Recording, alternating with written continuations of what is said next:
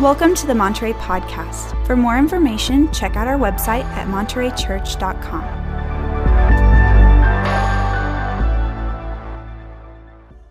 Well, we are in the third week of a spirit led church series. We took a break for two weeks uh, one for RVL that came and spoke to us, and uh, last week was uh, Family Commitment Sunday. And so we're back on. It's game day. There's a big game today. I wore red in support of the Super Bowl. Thank you, Sam. Just thought I'd play it safe, and you know, whoever wins, wins.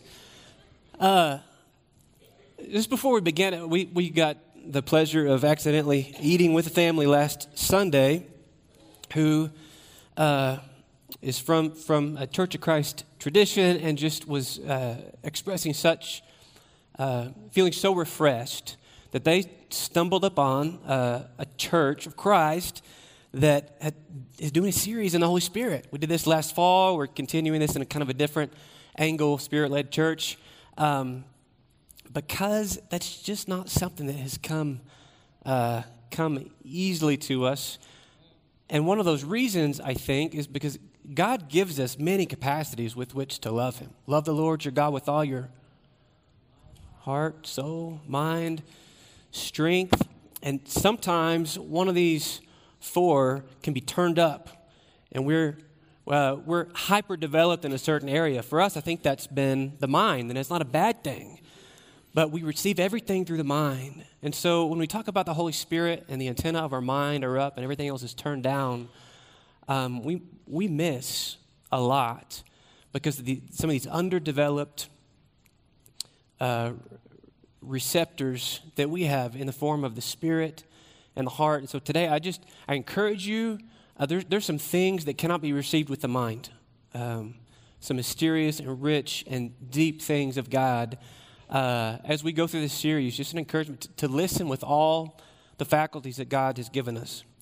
Let's begin with 1 John 3 16 through 18. We know what real love is because Jesus gave up his life for us. So we also ought to give up our lives for our brothers and sisters. If someone has enough money to live well and sees a brother or sister in need but shows no compassion, how can God's love be in that person? Dear children, let us not merely say that we love each other. Let us show the truth by our actions. Let us show the truth by our actions. A spirit led church, week one, worships exuberantly. A spirit led church, week two, shows empathy. A spirit led church uh, today engages the world. What does it look like to engage the world? One of the questions I get most often when I share my, my somewhat curious job title, I don't know if anybody in this room knows exactly what, you might know what I do, but what my title is uh, missional life minister. So, missional life, what does that mean? Is the question I get. If I don't want to really get involved in conversation, I'll say, well, I do community ministries at, at Monterey Church of Christ. But technically, that's my title.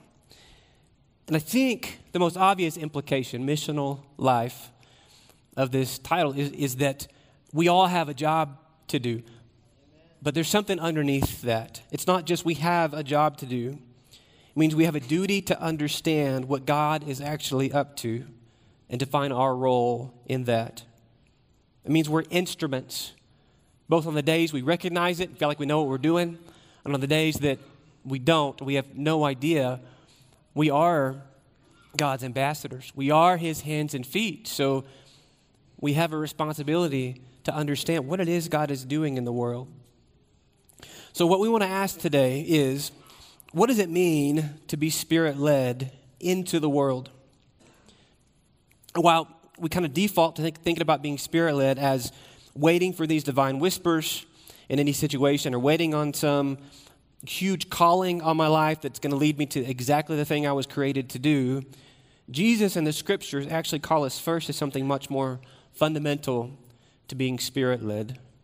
And I could use the word obedience, but today I'm going to use the word imitation. The Spirit calls us to imitation. If you read through the book of John, uh, you may notice, as I do when I read the, the echoes of this idea that Jesus repeats three or four times And we'll use uh, out of chapter 5, verse 19 for, for an example. He says this He gave them an answer to this uh, conversation that's going on. Very truly, I tell you, the Son of God can do nothing by himself. He can only do what? What he sees the Father doing. Because whatever the Father does, the Son also does. Now, this is curious to me. I can only do what I see the Father doing. It's as if Jesus would not be doing the same thing if his eyes were not on God. And because his eyes are on God, it's almost as if he's constrained to doing the work of God, to only doing what he sees God doing. We'll come back to this verse in a second. I want to take that concept for a second. And as I imagined this, and maybe you've experienced this, this yourself, hope, hopefully we have, the nearer we are to God, the more naturally, the more subconsciously, the more, you know, frictionlessly we find ourselves in the places that God is, seeing with eyes God has, doing the things God will be doing. So I think of a magnet. So a magnet's it's so cool. Like we lose the amazing, like what in the world is going on with these things because we know what a magnet does, but right in front of our very eyes, there's this invisible field. It's called a magnetic field that bears a certain influence over the area around it, right? So we all know um, if you have a metal object near a magnet, um, that magnet bears no influence over this object until what? Until it gets closer and closer to that magnetic field. And when it's a little close, it may bear some influence on the magnet, uh, on the metal.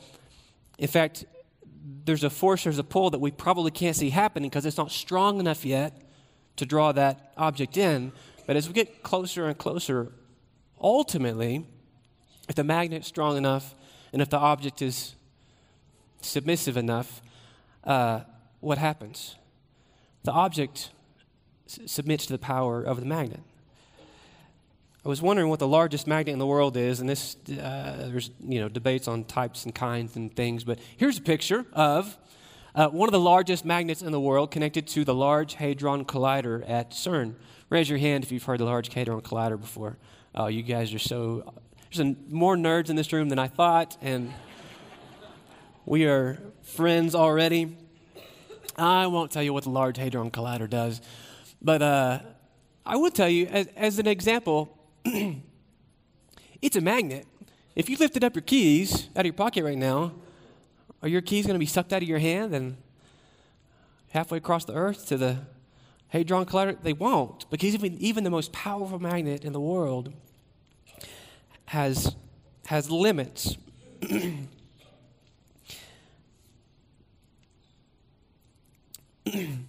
and the Spirit. Uh, is like that. Not that God has these geographical boundaries or limits to his influence all over creation, but until we cross over this invisible boundary of our own wills, of submission, of dying to ourselves, of this daily death we're called to practice, we will almost never be moved by the things that are moving God. It's funny because often we want God to tell us what the Spirit is prompting without ever actually being near enough to the Spirit to be moved by its force. When you begin to submit to the Spirit's field, to the kingdom, I mean, Jesus says, uses the language of entering the kingdom of God, of receiving the kingdom of God. You can't serve two masters, and you have to put one thing down to, to be able to be drawn in by the other. When you begin to do that, we're pulled and we're moved simply by, by virtue of our heart's proximity to Him. Our very lives start to be motivated and animated by the things that motivate and am- animate God. James 4 8 is draw near to Him, and He will draw near to you. Jeremiah 29 13, you will seek me and you will find me. When? When you seek me with all of your mind, when you seek me with all of your heart. And so Jesus claimed, I can only do what I see my Father doing is just it just it just baffles me. And it makes me wonder what if this simply isn't a phenomenon Jesus experienced? What if this is just simply a truth that's woven into the fabric of creation? That the further I am from God I'm going to be clueless and without desire to do the things he's doing but as I draw near to him my eyes are open my life is captured and taken by the things that capture and take God's. So the second thing that stands out about this claim Jesus, Jesus made in John 5 is, is this um, that God is, is doing something. He could have used any number of descriptions there, but I can only do what I see the Father doing. He could have been more fluffy, you know. I, I can only feel what I feel God feeling. We kind of do that sometimes, right? or uh, my character is going to be that which God's character is. But he, he firmly plants God in the realm of activity, of, of action, of doing. All, he equated all his actions with his own actions in the flesh. And we know Jesus is the image of the invisible God, John 1, Colossians 1, Hebrews 1, these are your, your key chapters uh, for for completely aligning God with the Son of God in, in representation, in behavior, in belief, in pattern, in love. All of his actions in the flesh, Jesus is claiming, mirror what God is doing, the verb doing. Not simply what God's commandments and expectations are, but that God is leading the way in the world, that God is on the move, and therefore Jesus is compelled to be on the move as well as we should. So, what exactly is God doing? I think He's, he's healing, He's inviting, He's reconciling, He's opening eyes, He's comforting, He's calling out injustice, He's teaching, He's enjoying, He's resting.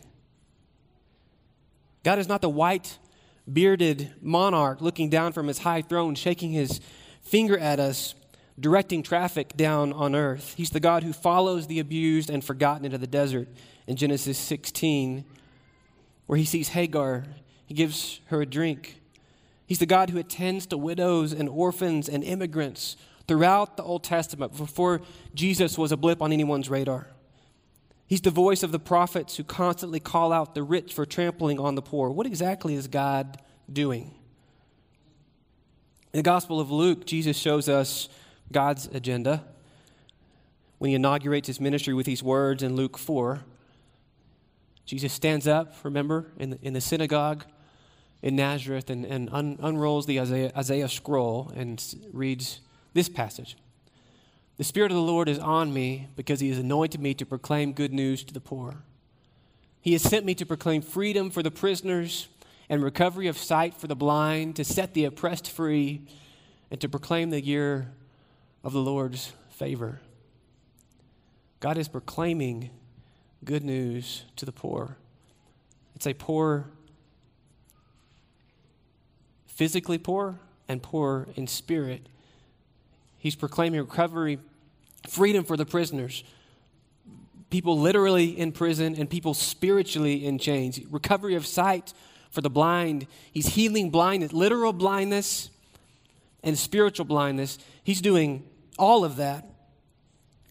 He's bringing new creation, and therefore Jesus is too, and therefore we are too. He's extending our circles of accountability far and wide, and I think God is constantly challenging our definition of who is our neighbor. So, Richard Beck, not to be confused with our uh, illustrious Jim Beck, Richard Beck is at ACU. He's a professor of psychology and he shares this really helpful concept to me of, of our moral circles. So he says, our moral circle, we all have a moral circle. It's basically the operating system we carry with us at all times that answers the question, Who is my neighbor? At any given moment, we have some invisible boundary, not too dissimilar from the magnet. We have some invisible boundary that helps us determine without having to think too much subconsciously who is who am I accountable for their well being? Who am I going to have compassion on? And who sits outside uh, my realm of accountability? So we draw these invisible circles. Um, factors could involve things like family. Family is typically in our moral circle. You know, geography, neighborhoods, cities, uh, states. You know, Joey's not from Texas. He's not in my moral circle. Uh, you know, nations, right? Church affiliations, political parties, obviously, skin colors, socioeconomics, who is in my moral circle and who is out. And the only difference in insiders and outsiders to Jesus is if you're trying to, you know, a litmus test for you, we don't feel the need to lift a finger to change anything for the situation of those that are outside our moral circle. We react differently to those inside and out. So, Richard Beck gives, uh, gives the example, simple example, daily example of you go to a restaurant. It's a very busy restaurant. Uh, the staff is a little chaotic. You get your seat, uh, and your waiter comes up to attend to you, and he's, he's, a, little, he's a little inattentive. Uh, he's he's slow, uh, your food doesn't arrive on time, you're thirsty, the waters empty. But this waiter is actually a, a friend. And so your response to him is, is grace. He's like, oh, you, you, are, you are super stressed out, but once you take care of these tables, we'll be okay. But we can imagine a different scenario where the only difference is the waiter is not a friend. And instead of exhibiting grace, we may get agitated a little more quickly. We might kind of begin to dehumanize them. We don't look them in the eye. We forget this waiter is, is somebody's son, it's maybe somebody's father. And the only difference, if they're not in our moral circle, just an example to show how moral circles work.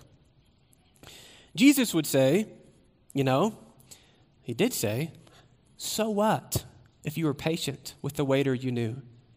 Everybody does that. Even the pagans do that. Everybody loves those they love. And I appreciate the clarity about these moral circles because it's exactly how humanity lives. While God's moral circle extends to the ends of the earth, ours remains small. We love circles, but occasionally we can look over at Jesus and we see that his lines have been completely erased, and it is unsettling. Our, our moral circles cannot possibly extend as far as God's. And to the end of our lives, I'm convinced I will constantly be unsettled by Jesus trying to raise the next outer boundary. That, but, but Jesus, I've come so far. I used to, and now I, that's good.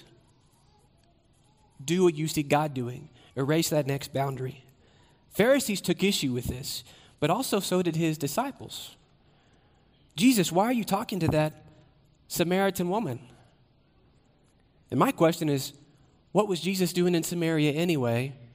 And when was the last time that a Jewish rabbi had set foot in Samaria? Hey, Jesus, we'll take care of that blind beggar over there at the gate shouting at you to get your attention. And they, they rebuked him, this man who just wanted to see, because blind beggars aren't in the moral circles of fishermen. Jesus, we'll clear out those children we know you're too important, your time is too valuable. And in this case, Jesus actually informs them that those they had rebuked actually have a greater standing in the kingdom than they do. And if you want to enter the kingdom, you need to become like them. Be careful who you exclude. You may be the one God excludes. This goes beyond the Gospels. Peter, who had spent years with Jesus, is still struggling with Gentiles being included in the promises of God. And it took a vision from heaven in Acts 10 for him to finally say, Oh, it, it is true. It is true. For the church in Rome, Paul wrote an entire book making God's case to the Jews and Gentiles that they're all part of one family. And yet, for 2,000 years, the church, our church, has continued to draw circles upon circles, even within the body of Christ, of who's in our moral circle and who's out. Even though as early as Genesis 12, God was promising Abraham his moral circles and extend to the ends of the earth. A spirit led church constantly critiques its moral circle. But the end of the story is God will continue extending our circles of accountability and challenging our definition of neighbor until it includes the whole world. Where is the Spirit calling you that the world says, like Jesus' disciples said, why, why are you going there? Why would you go there? And my prayer is that the Spirit is leading us as individuals and as a church to engage not just those we love, but those we're being called to love and simply don't know yet. I pray He's doing that for you. I pray He's doing that for us as a church. And that we are leading the way in putting on display what God is doing in the world. So, in summary, we're going to have uh, some more folks come and share with us. Lean in to the places God is leaning into Himself. Not just obedience, but obedience through imitation. Imitate Him. Draw near to Him so you can see what He is doing. And expand your moral circle. Recognize when it's too small, no matter how the world pushes back, and they will. All of us are on this journey uh, we can't help being on this journey when we're disciples of God, when we're really, really uh, submitting to Him and asking what He wants us to do. And there are, endless stories in this church of ways that folks have uh, leaned into the things they saw God doing. Um, we want to introduce to you uh, Glenn and Gwen Martin, and they're going to share with us this morning. So, to introduce them, please turn your attention to the screens.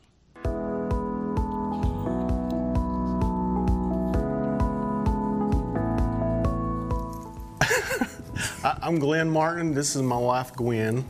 Um, we've been married uh, go, going on 10 years. Uh, I'm a farmer. I farm out in Terry and Gaines County. I am a lawyer. I practice here in Lubbock, and um, we live out in Terry County. We commute in.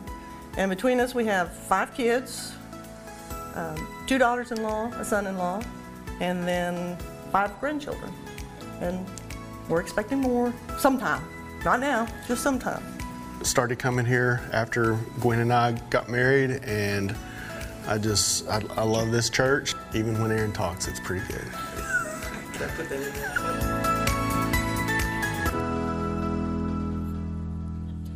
Now you better make us look good.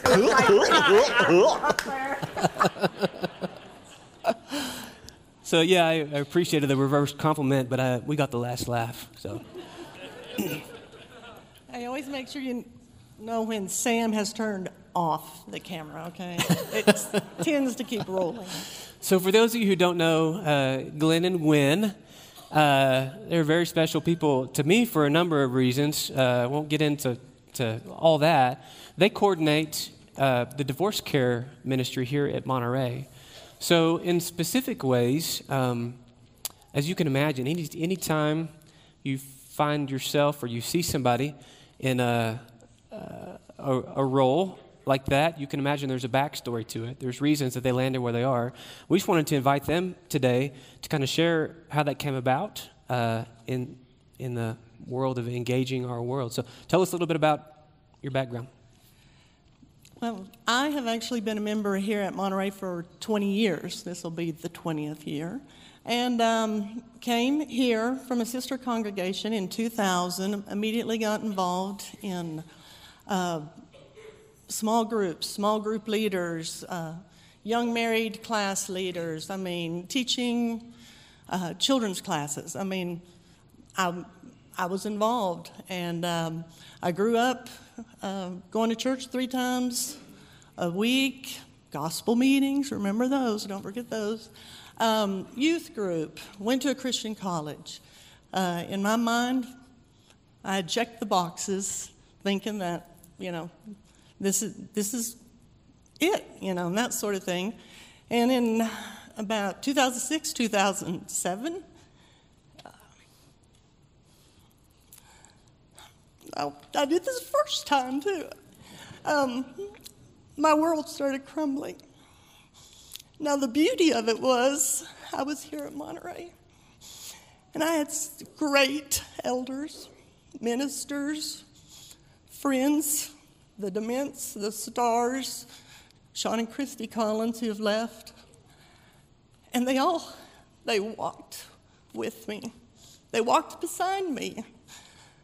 But the one thing I did not have was somebody in the trenches walking with me who knew all of these emotions and fears and feelings and, and stuff like that. So, just like it's in the current bulletin, January 2009, after 20 years of marriage, I walked into my first divorce care class that fortunately was being held here at Monterey. Your turn. My backstory, so my backstory is just a little bit different than that. Um, I grew up in a um, very small, ultra conservative Church of Christ. Our uh, moral circle was very small.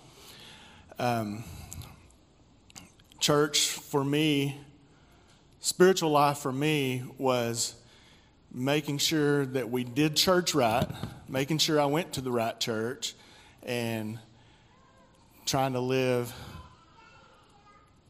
the most righteous life I could.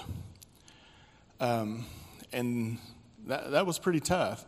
You know, you, you, when you're living that kind of life, you're thinking, I'm, I hope I'm going to get to heaven. I, am going to get to heaven by the skin of my teeth if I do. Hmm. So that was how I grew up. In my 30s, I started questioning all that, just kind of, I mean, just thinking and, and, and praying, God, I, there's got to be more. Because, you know, I would read verses where Jesus said, give, give somebody who's thirsty a cup of water, uh, give, give the hungry food, clothe those who are naked, and visit those in prison. And uh, we weren't doing that. We were, but we were keeping the church pure, but we weren't doing that stuff, you know? And so, you know, I just kept thinking there's got to be more. And so I had this friend move in to Wellman, and he started twisting my arm. He just wouldn't leave me alone. He said, Go do Kairos. I was like, I don't even know what that is. He said, Well, it's prison ministry. And I was like, No, I don't want to do that. But he kept on. I'd see him at a basketball game. I'd be sitting up in the bleachers. He'd say, Glenn, you going to do Kairos? So finally, I said, I'm going to do Kairos. Just, Jim, just leave me alone. I'll do it. So started working my way towards that, and it was it was really hard because I was getting way out of my comfort zone. And um, but you know what? I went into prison, and my socks were blown off because well, I, I saw Jesus working. I saw what the power of Jesus was really about. It wasn't about church. And, you know, guess who was in there doing the work? You know, I, I grew up all my life hearing about how you got to do the works and do all this, and that's what saves you. You know what? It was Baptist in there. there, there was Baptist, there was Methodist, there was, there was Catholic, there, there was even some of you liberal Church of Christ people in there. and I was like, it just opened my eyes up to a new world, and my chains started coming off, I, I realized I was not equipped to judge whether or not you're going to heaven. And that was just so freeing. So then I found myself in a position where I was going through a divorce. And you talk about rocking somebody's world, that, that rocked my world. I didn't know what in the world was happening. I didn't know what to do. The church I was in had no way of helping me. I mean, they didn't have the tools, and in fact, they just sat and watched it burn down. And I, I don't blame them for that. It's just the way it was. And I, I had made these new friends, and, and, and so my, the Spirit had led me to be open. And so one day I'm driving down 82nd Street, and God shows me a sign. No, really, He shows me a sign. It's right out here. this marquee, it said divorce care. And I was thinking, you know what? I need that. I need to go to something like that because it was either divorce care or chances are. and I, I, just, I decided divorce care is where I need to be. And so He doesn't get off the farm very much, can you tell? Gwen, you said something Wednesday. I didn't mention this in first service, but you said, uh, you know, I was already in a church where I wasn't made to feel shame, but you said I didn't want to call the church office and ask about divorce care. I just, you needed a place where rejection, hurt, betrayal, sorrow, not being able to pull yourself out of bed, being stuck, a place that people could, and that's a very specific place for you. So you guys are, you know, chapter two. Uh, well, you're probably chapter 62. But in this, in today, chapter two, you guys coordinate divorce, divorce care ministry. How did that come about? Well, I mean, going through it, um, the first time I, I started, there were only three women in the class. Uh, we all had similar situations 20 years of marriage, 30, 33. I mean, you think, well, after, after that amount of time, surely you've, you've figured it out. But as we said earlier, divorce does not discriminate. It doesn't matter how many years, how short your marriage, how long your marriage. Um, socioeconomic, education, church. I mean, it, it's here. It's here. You know, 50% of our marriages end in divorce. And so I went through that class, and what it gave me was hope. It gave me some tools to just spend time focusing on me. An hour and a half, child care was provided. I got to focus on me. I, get, I got to be with other people experiencing the same thing. Uh, just that community. We all need community. And um, I mean, so then I, at that point, we went year round, and I thought, hey, I kind of like this. I became a divorce care groupie, I guess. And, and, and so just moved into the summer, and, and that summer was when uh, Jeff, oh my gosh. Glenn. You'll have to know, like Wednesday when we were meeting, like they just talk about. She said, "You're not going to call me Jeff on Sunday, are you?" And and I was like, "Well, that's a little awkward." But this is like a running joke all the time. In first service today, I said, "Jeff," I said. So thank you. Jeff is her. Jeff is her ex. If you didn't get that part. If you die first, I'm going to put on your grave, not Jeff. I love you. Okay. okay. Do you mean to take over, or you? I Uh, can. no, Uh, no, I'm not to punt it to Okay. him because all of a sudden he came into class, and so you can. So, what brought you here today? Yeah, Spirit moving you guys to find yourself in this position. So, so when I went into divorce care, it was to pick up chicks. not really, not really. It, it, I went to divorce care because I needed tools. I needed tools to help me to deal with this stuff. And, and when I, we walked in, there was people that were going through the exact same thing, and you know they couldn't judge me. I, I, I had all this shame, this guilt. Um, um, I was feeling pain and anger and depression. I mean, I, I sunk down in depression really bad, and and I went into this class and found out well, all those things are normal, and so it was it gave me tools to work through those things and to deal with that stuff and to move on, um, to um be able to fix, to help start fixing what I have done wrong. And, you know, it takes two people to, to make a marriage work, and it takes two people to break it up. Well, no, it just takes one. But anyway, um, so that, that's why I'm so passionate about divorce care because there's people walking through that. There may be people here this morning walking through it right now, and you don't know where to turn, you don't know what to do. And this class gives those tools, and, and for us to be able to just, I mean, that, that's kind of how God has led us to, to be. Um, minister to people that have walked through that are walking through the same thing that we walk through and to be able to help them to deal with what they're facing. Would you guys say, to use the language of this morning that you already used, moral circle, Would you say your moral circle um, extended the moment you experienced divorce to all of a sudden it wraps around a group of folks that never before had you had your arms been that wide? You know, I was thinking about this. Um, God, God hates divorce, right? But He used divorce in my life to take something that was broken and turn it into something really beautiful. really beautiful, see?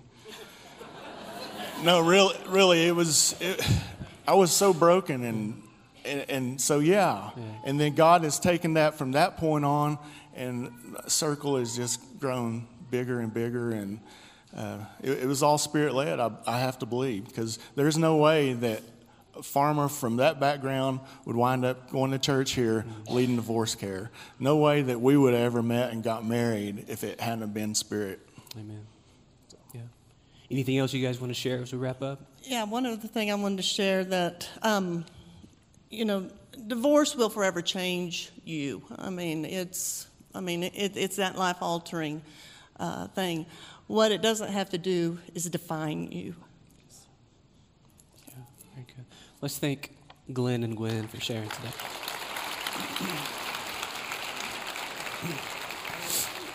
Aaron, I have to say, I'm really glad you're wearing red and not a pink shirt or pink pants. That would be really embarrassing. Sam Souter, Joey Drumright. On that note, let's close with the scripture that we open with 1 John 3 16 through 18, uh, with the lenses that we have we've shared today. We know what real love is because Jesus gave up his life for us. So we also ought to give up our lives for our brothers and sisters. And I would ask you to consider what it means to give up your life for your brother and sister. If someone has enough money to live well and sees a brother or sister in need but shows no compassion, how can God's love be in that person? Dear children, let's not merely say that we love each other. Let us show the truth by our actions. Let us show the truth by our actions. Song uh, the worship team introduced today is uh, called A Move. Words begin with Mountains are still being moved, strongholds are still being loosed. We need a move. And the chorus, We are here for you. Come and do what you do.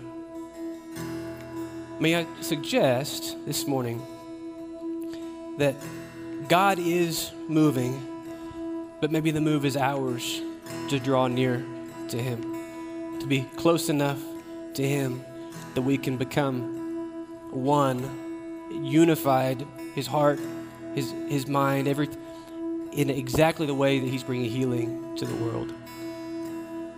May that be. May we engage our world. May we be led by the Spirit. Let's stand and sing.